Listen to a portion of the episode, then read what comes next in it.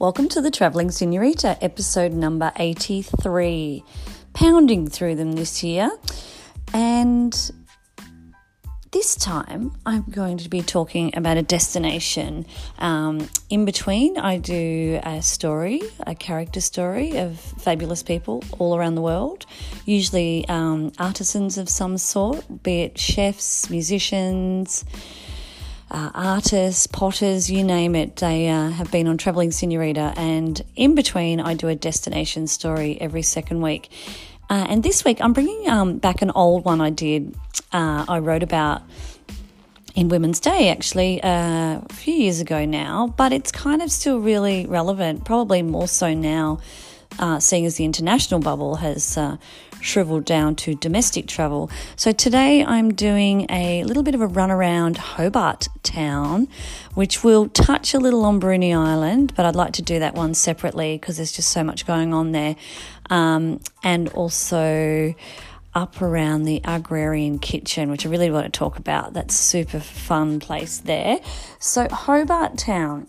Heading uh, to Hobart, I realised on the plane as I was reading a magazine the um, in flight magazine that um, Midnight Oil uh, were playing in Hobart when we would touch down. So I thought, right, we have to, that's a sign. We've definitely got to get tickets to Midnight Oil um, playing um, out near Mona, the Museum of New and Modern Art. Um, so we got tickets to Midnight Oil and that was our first night in Hobart. Landing in Hobart, I always head around the wharf area and over to the Henry Jones Hotel. That's where we choose to stay. Um, I had a night in the Henry Jones Hotel and then a night at Mac Q1, which was the newer version. Um, the the sister venue to Henry Jones uh, Art Hotel, but on the more so on the water and very contemporary building. Henry Jones um, Art Hotel is a very old building. It's in the old jam factory, um, IXL building, I think it is, and it also ha- houses like.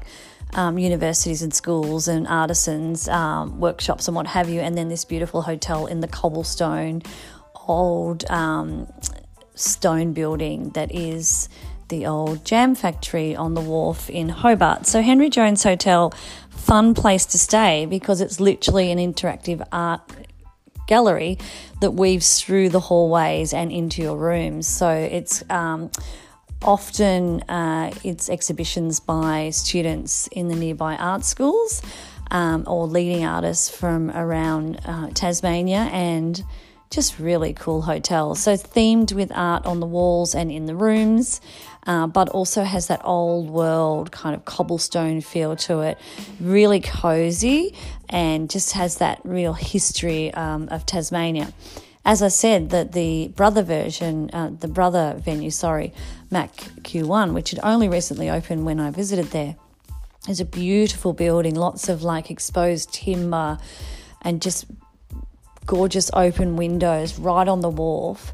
That is also, even though it's a contemporary build, it also is about the old Tasmania. So each room, um, legend has it, has the ghosts of, um, you know, convicts and, and people that have passed in um, in the Wharf district of Hobart. So they've themed each room, and it really did feel quite eerie. Um, I can't remember the name of the character of the room we stayed in, but I believe she was a um, bit of a heathen, and she she um, you know had a bit of history around the wharf area and uh, the ghost that passed. Um, the hallways also have, the, you know, all the, the, the pictures of people that have passed, and there's this real kind of dark, eerie feeling to it. But it's beautiful. It's it's too beautiful to be too scary. Um, and it's just a gorgeous hotel. So Mac Q1 um, has a great whiskey bar right on the edge of the water. It has a beautiful contemporary restaurant in the middle, and then there's a few other um, Asian inspired restaurants and what have you uh, in the hotel as well. So Mac Q1, I, I did enjoy staying there, but I do enjoy staying more at the Henry Jones Hotel. So what I would do is stay at the Henry Jones Art Hotel and then head across to Mac Q1 for an aperitif and something to eat.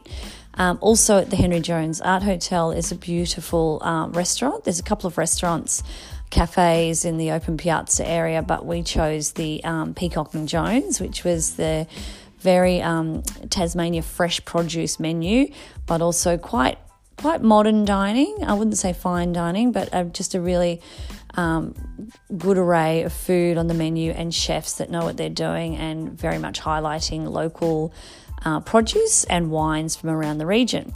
So that's um, my little tip for staying in Hobart. And obviously, where you are there, um, I think it's on the north side of the wharf. You can just walk back around and grab one of your, you know, famous scallop pies from the, the wharf there, and then over to Salamanca, where you've got Salamanca Square, where there's a lot of um, old pubs and Greek restaurants, and of course the Salamanca markets, which are an institution to Hobart. And I strongly suggest spending hours there uh, Saturday morning. They are rather than like I did and racing around before I had to head to the airport. So it's definitely like vintage finds and lots of local artisans, and um, really is very much an institution for Hobart, the Salamanca markets, um, as is Salamanca Square, which when we were there, they were doing Tango Fridays and, and really cool stuff. So, yeah, the heartbeat of um, Hobart is definitely Salamanca markets and the square,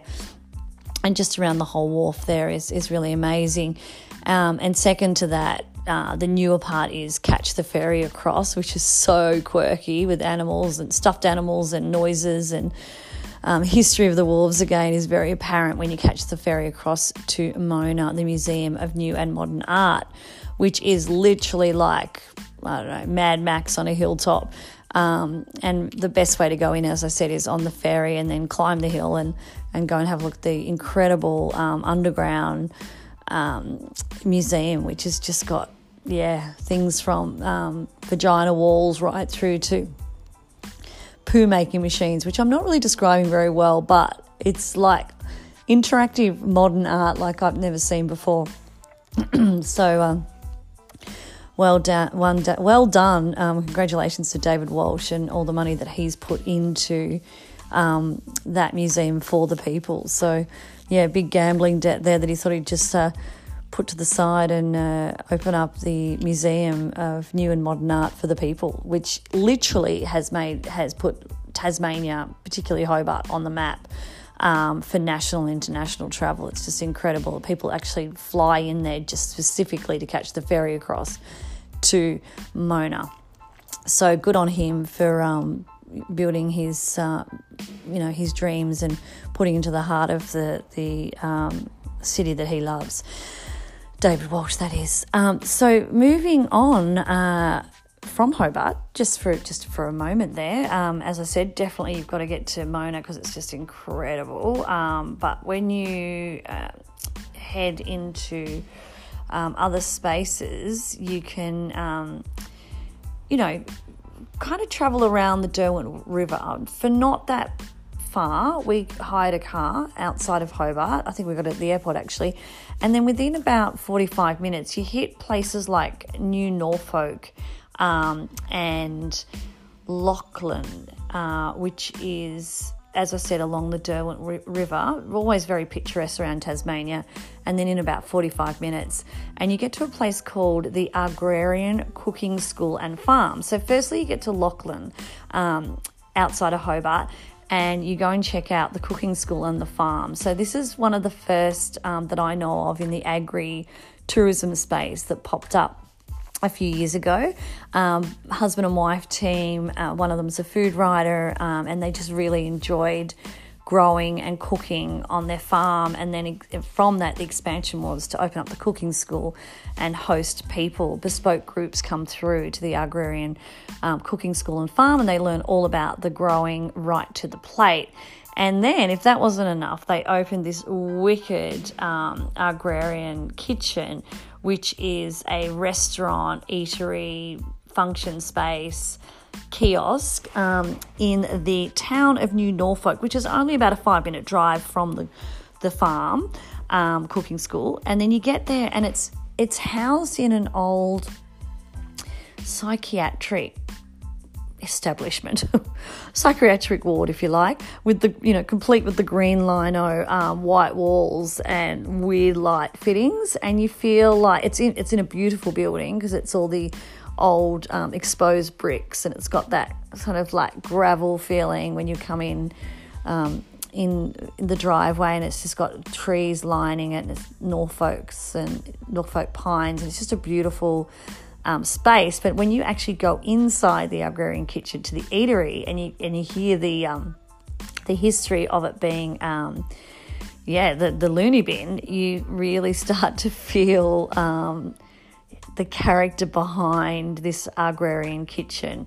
So they have got the open plan kitchen. It's got banging food, really good chefs, award winning young chefs, and you know just coming up through the ranks they cure their own meats, make their own breads. It's all done in front of you, and it's just Tasmanian taste of Tasmania. Absolutely epitomizes uh, what Tasmania is about. It's just wrapped it all up into one fine menu, coupled with uh, wines from around the area. But also, you've got all the farm produce from the agrarian um, cooking school and farm down the road. So it just ties in really nicely.